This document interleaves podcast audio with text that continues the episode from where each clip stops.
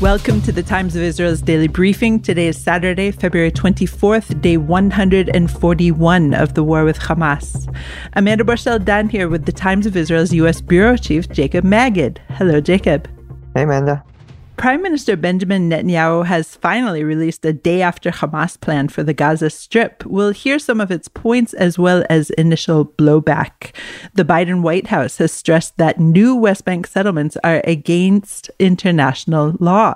But did Israel actually announce any new settlements late last week? We'll also hear about a second round of sanctions against extremist settlers from the United States, as well as the transfer of U S flour into the Gaza Strip. But we'll start with an update on today's hostage talks. All this and much, much more when we're back.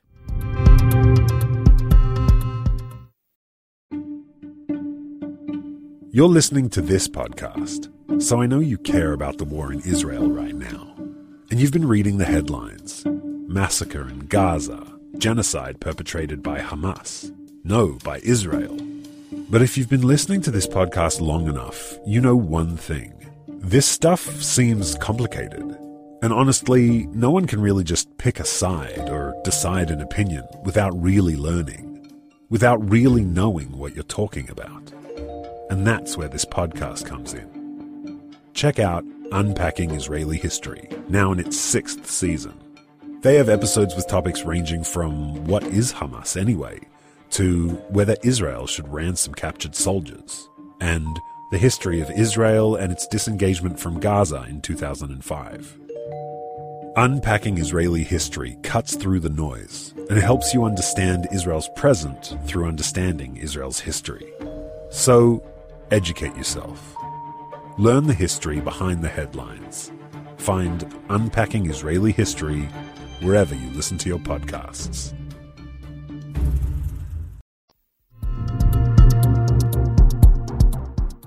The U S is hoping that a hostage release deal and truce can be agreed upon before the start of the Muslim holy month of Ramadan, according to a report from Axios. That's roughly March eleventh.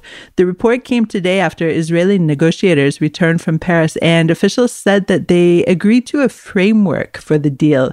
So, Jacob, what do we know at this point about the potential framework of the deal? So I think we want to take for with a grain of salt any information that's being reported, because I think people are trying to be strategic in how they leak and what they leak.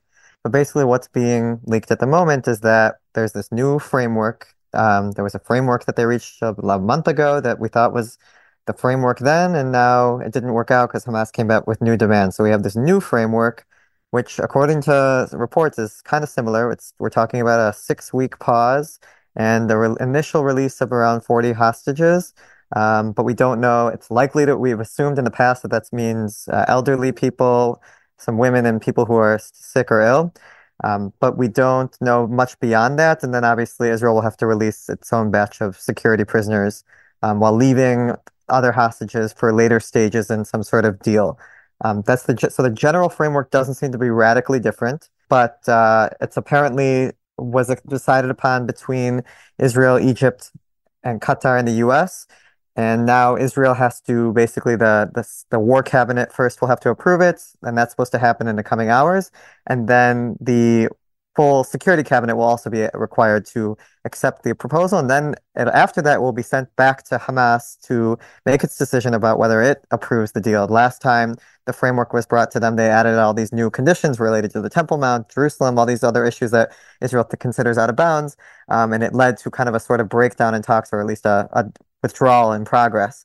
Um, so we had this new framework. Where, um, it seems like Israeli officials and even U S officials to a degree, but less so. One official I spoke with said that these reports out of Israel that there was massive progress and optimism, reason for optimism, are a little bit uh, a step ahead of the game. They feel like, okay, we had this, we're back on track possibly, but we still got a long way to go because Hamas could again come up with its own demands. And even if they agree to it, then we're back to still having to negotiate the actual details. How many prisoners, how many hostages, who specifically, which is obviously a big issue for Israel regarding they don't necessarily want to see uh, people, qu- prisoners with quote-unquote blood on their hands who have murdered Israelis. They don't want them being released, but they might have to be in court in order to get some sort of deal. Um, so I think we'll have to see moving forward where this goes. But um, at least right now, it's notable that Israeli officials are leaking that there's reason for optimism. I do think that's notable because it seems to me that the previous round, the U S was leaking that there's room for optimism and Israel was much less optimistic. Yeah, that's a good point. I don't know what to make of that, but I would say, I guess, I think Israel recognizes that there's also pressure from within the within the country for a deal. They also recognize maybe that the U S is leaning on them to be more flexible. So at least if we show that there's reason for optimism, then maybe it'll be seen as if we're taking the negotiations more seriously. Whereas before, I think there was a lot of flack on Netanyahu for his, uh, for for allegedly not taking the negotiations very, very seriously. So we'll have to see. Netanyahu also has received a lot of flack for not coming up with a day after plan. And on Thursday night, Netanyahu presented the Security Cabinet with a document of principles regarding the management of Gaza after the war, aiming to install, quote, local officials unaffiliated with terrorism to administer services in the Strip instead of Hamas. So as I understand it, these officials would be unaffiliated with Fatah as well, the party that rules the Palestinian Authority, because we're not hearing any mention of an involvement of the Palestinian Authority in the plan. What do you know about this plan, Jacob? So that that's the question. The plan does not talk about the Palestinian Authority at all. I think, at least in the Biden administration, and I know that an Israeli official kind of purposely let um, his counterpart in Washington know that, hey, we didn't rule out the Palestinian Authority, that it's still a possibility if it's reformed, which I think is what the U S would like to hear. But obviously, um, I know that the I D F has basically been present, been given um, goalposts for, for planning, and it's been told to plan as if at the as if the Palestinian Authority is not in the picture. Um, and there's this effort that we've reported a little bit about in recent days, where we're going to have some sort of clan leaders or local officials with administrative experience, which doesn't really exist in terms of people who are unaffiliated with any either Fatah or Hamas. Um, but that's The, the Israeli goal. They think they have this pilot program that they're going to try in the Zaytun neighborhood of Gaza City, and then with these local officials that they claim to have met with and that will be able to, that are going to be willing to help it distribute aid instead of UNRWA or other organizations, and kind of hold down the fort as Israel continues with its military operations. And then hopefully that this pilot program will be expanded throughout Gaza. But I've got to say, according to officials I speak with in the U S and across the Middle East, there's just no uh, expectation that this can really work. Um, that if any sort of local official unaffiliated with with either of these groups tries to like identify, go public with their cooperation with Israel, that's being done unilaterally without the support of any sort of broader Palestinian infrastructure, they'll immediately have their lives in danger. They won't be taken seriously, and there, there's, just, there's just no chance it'll work. And I think that the one official I spoke with compared it to the U S plans after it invaded Iraq to try to also establish people that were going to be friendly to the U S to help um, administer affairs in Iraq in around two thousand three. And we all saw how that backfired um, with the insurgency campaigns that, that followed. So that there's this this very much of speculation whether this plan can work. What I think is notable is that over the past week, Mahmoud Abbas was in Qatar for the Palestinian Authority president was in Qatar for several days.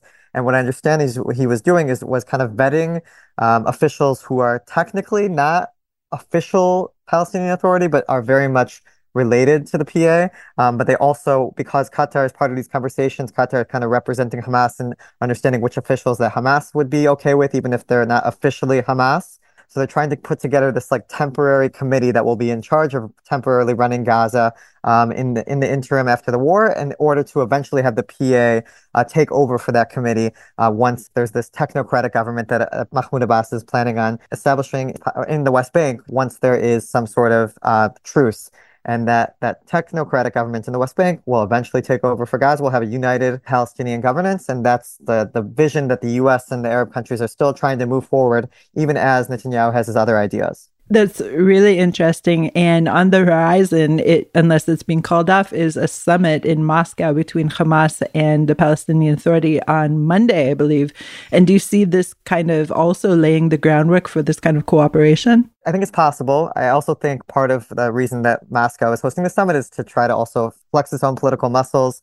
Um, it also wants to be seen as a player on the global stage, trying to bring the sides together to reconcile. Um, but again, they've tried to do this in the past. There's not a lot of uh, interest in the when when there's a lot of questions about how the war will end and how what role Hamas will be or what um, status Hamas will have after the war, these conversations kind of seem a bit premature. Um, but in the meantime, I think Moscow, Russia wants to see, wants to be presenting itself as a player that's trying to also, just like the U S is also, has its own axis that it's trying to present an alternative. We'll go to a short break.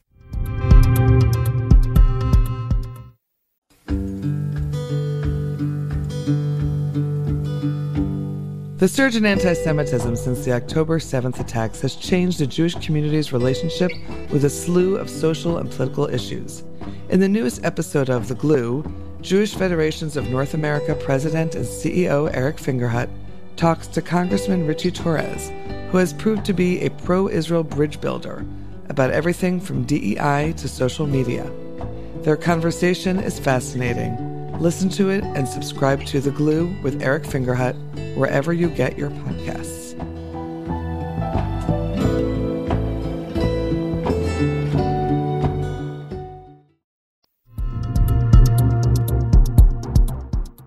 And we're back. Finance Minister Bezalel Smotrich announced on Thursday, following a deadly shooting attack near the West Bank city of Maale Adumim, that permits have been released for the building of some three thousand homes. As a result, the United States on Friday restored its long-standing policy that settlements are inconsistent with international law, reversing a stance implemented by the former administration. Is it all settlements that are incompatible with international law, or is it the building of new settlements that is incompatible, Jacob? I, I think the, the, the point was to say that all settlements are incompatible with international law. This was an attempt to uh, revoke, basically, the quote-unquote doctrine that had been implemented in twenty twenty-one in the final days of the Trump administration by then Secretary of State Mike Pompeo, um, that actually settlements were not per se inconsistent with international law. Um, this wasn't some sort of formal document that Pompeo signed. It was just an announcement. And because Secretary of State does dictate policy, it was seen as a, a shift in U S policy after decades of both administra- Democrats and Republicans um, saying that they consider settlements to be illegal. Now we have um, a, a new U S policy saying that's not the case. Um, Blinken came under, the Biden administration in general came under a lot of pressure from progressives since day one to revoke this policy and return it to traditional framework that settlements are illegal. Um, and I think they really resisted doing this for three years, um, not wanting to make public fights with Israel, just ignore Trump administration policy, but also not actively um, negate it. Um, and I think while there was this a- uh, hesitance to do so, it was interesting to see how it took only a matter of hours from Smotrich's announcement that the we'll be convening this committee, the defense ministry body that advanced the settlement construction, that they'll be advancing plans for three thousand homes. Um, it's going to be in Maale Adumim, which is one of the places where, which was the near the where the attack took place on, on Thursday, as well as um, Kedar and uh, Efrat. So three settlements that are actually somewhat considered to be in the Israeli consensus. Um, they're in what's it's they're west of the security West Bank security barrier. So most of them are the the the, so, the so-called blocks. So they're seen as somewhat easier for, theoretically, the U S to swallow, but I think given the timing, the, the pressure the U S is coming over for its support of Israel and Gaza, that they did not want to take any of this, what they feel is nonsense in the West Bank, and were very quick to, after month, years not taking this position, taking just hours to make this announcement. Um, and just like that, we've returned to old policy. It's kind of still symbolic at the end of the day. It's not like settlements are therefore going to stop um, or anything of the sort. I guess just uh, you see basically the international community now returning in whole to its position, very much being against um, these kinds of moves. Um, and I think that's where the U S wants it to be. The Biden administration is also readying to issue a second round of sanctions in the coming weeks against Israeli settlers who carried out acts of violence in the West Bank. And the first round was mostly financial in content, it seemed to me. What would these newer sanctions involve? Or is it just the same sanctions on new people? So it's going to be the same sanctions on new people. Um, we're talking about, basically it's all within the, the confines of this executive order that Biden signed on February first that allowed for these financial sanctions. Before, what we had were a round of travel restrictions, visa restrictions that these people were not going to be allowed into the U S, but they were private. Um, and it was it was a lower level sanction that was easier for them to do without any sort of executive order requiring um, required in order to implement the sanctions. Once the executive order happened, it, it kind of opens the floodgates to these much more heavy financial sanctions that I think the government is getting increasingly concerned about. Um, and basically, these officials I spoke with in Washington say that they're in the process of, re- they've already made up na- like a whole pot of names that they're planning on just taking out of every few months. Um, in the coming weeks, we'll see another handful of individuals. Um, I was told that these will be higher profile individuals than what we've seen in the first round, but um, not government officials. Um, not nobody. There was um, some rumors that it could have been Smotrich or Ben-Gvir. Um, the officials I spoke with said, well, we did actually very seriously consider Itamar Ben-Gvir in the first round, but we decided against it. There was never any consideration of Bezalel Smotrich. That was just false um, reporting that was put out there. But Ben-Gvir was considered, and we're not there yet. Um, doesn't sound like they will be in the immediate future. But uh, it was just interesting how the, the officials I spoke with on Tuesday about this were saying, and you know what, we might revoke the Pompeo Doctrine if there's some major decision on settlements taken. Um, and be it, lo and behold, two days later, uh, with the announcement from Israel about these three thousand um, new settler homes that they're going to advance, they took just hours to revoke that doctrine that they held off on doing for three years. Now, the U S isn't the only country that is uh, putting sanctions on these extremist settlers. And we've seen also Britain, and they're not necessarily the same settlers. So do you assume that some of the settlers that other countries have sanctioned will be on this new list? Yeah, it's possible. I think France had a list of twenty-eight that they didn't publicize because they're part of the E U. So the the sanctions that they can do on their own are kind of limited, and it's like this lower level sanction that the U S did in the first round. But I'm sure there's a lot of cooperation between the countries. I know Yinon Levy, one person that we wrote a little bit about for this other story um, regarding some contracts that he had signed with the settlement municipality that puts them at risk of sanctions as well. Um, he was on the U K list, I believe. And um, I'm sure there's overlap, and I'm sure there's cooperation between these the different co- governments, because I think they're definitely, I know the U S and the U K are, are very much in lockstep in a lot of these policies, and I think the U S in some ways uses the U K as kind of like a um, a test case for, we saw David Cameron, the foreign minister there, talk about um, unilateral recognition of a Palestinian state. I think, I know the U S is not really, um, there, I know the reports are saying as if that they were, from my understanding with officials I speak with, it's not really in the cards. They were slowly considered, minorly considered initially, but I think they've, it's just too complicated given U S law, and us just against what U S policy is in general. But I do think that there's coordination. Okay, if we leak that, or if the U K comes out and says it's considering it, we'll see how Israel responds, and that'll give us an understanding of how to uh, move forward ourselves. Um, so I do think there's cooperation, but um, I, I don't think, I think also these countries are also have their own interests at play here too. Israel has agreed to a new arrangement in which the World Food Program, rather than U N R W A, will give a massive American shipment of flour to Gazan citizens. This is something that uh, Finance Minister Bezalel Smotrich blocked for about a month. And obviously, there's no love lost between U N R W A and Israel. So I just wonder, why not switch to the providers a lot earlier?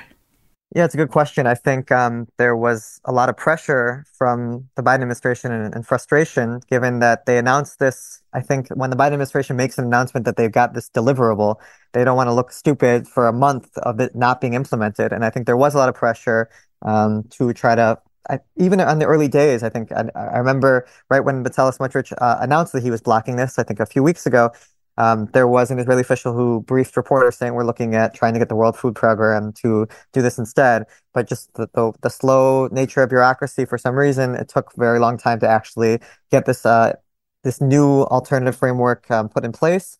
Um, and it, according to the, the U S official I spoke with um, a couple days ago, they said that it should be any day moving into Gaza. It can leave the Ashdod port where it's been stranded. We're talking about one hundred fifty trucks worth. That's five months worth of flour for one point five million Gazans. So it's a, it must be a massive amount of flour that they really would like to get into Gaza. That, but the issue still is going to be, once it gets into Gaza, even if it's the World Food Program that is able to get it in, the issue is, the issue is distribution. That we have um, basically Palestinian police in Gaza who are funded by Hamas, and, and oftentimes, according to the U S, some of their uh, police officers are Hamas uh, full full-blown um, fighters or activists, whereas other ones were Palestinian Authority officials that were um, installed by the P A and then kind of stayed with Ga- in, in Gaza in their positions, but are still being led or funded by Hamas in some ways. Um, and Israel sees them as targets. So when these uh, these police are securing the aid convoys that are going into, going through Gaza with the aid, um, Israel's been, according to the U S, has killed eleven officers over the past few weeks or a few months. And because of this, the Palestinian police or Hamas police, depending on how you want to call it, is now refusing to secure the, the distribution of aid because they're scared of being killed. And there has been, it's the broader humanitarian project is kind of grow, ground to a halt. And there's been very limited amounts of aid going in, and there's increasing concerns about just total chaos. I saw there was one official who spoke to Israeli media and talked about comparing it to Somalia, the situation that we're getting close to in terms of like the lawlessness in Gaza. Um, and there's, there's, I know the U S officials are pressing Israel to not shoot at these convoys uh, or at the, at the Hamas official or the police officers that are uh, securing the convoys, because we just don't have an alternative at the moment to try and get this aid distributed. Um, but my understanding is that Israel's not interested. They see them as legitimate targets, um, and they feel that maybe w that with this pilot program in Zaytun and Gaza City, that with the clan leaders that they think are going to be able to distribute instead of these um, police officers, that that could be the answer, and that we'll we'll expand this at scale. Um, but I think it's going to be, there's no immediate solution to this. They're trying to get, maybe the U S would like to see Erez crossing in the northern, Israel's crossing in northern Gaza opened, to try to get aid more directly into northern Gaza, where people are really, I think, stranded. There's about several hundred thousand Palestinians who are even have much less access to aid than people in the south. Um, so that's also an idea that's being floated, but there doesn't seem to be an immediate solution. And it might end up being that we're just going to have to wait till the hostage deal, if one comes about, it, it possibly before Ramadan in a couple of weeks, and then you'll know you'll be able to get more aid in like they were able to before. Jacob, thank you so much for all of these updates. Thanks for having me, Amanda. Thanks for listening to the Times of Israel's Daily Briefing. Please check out another installment tomorrow. This episode was produced by the Podwaves. If you have any questions or comments about this or any other episode, please drop us an email to podcast at timesofisrael dot com. Until tomorrow, shalom.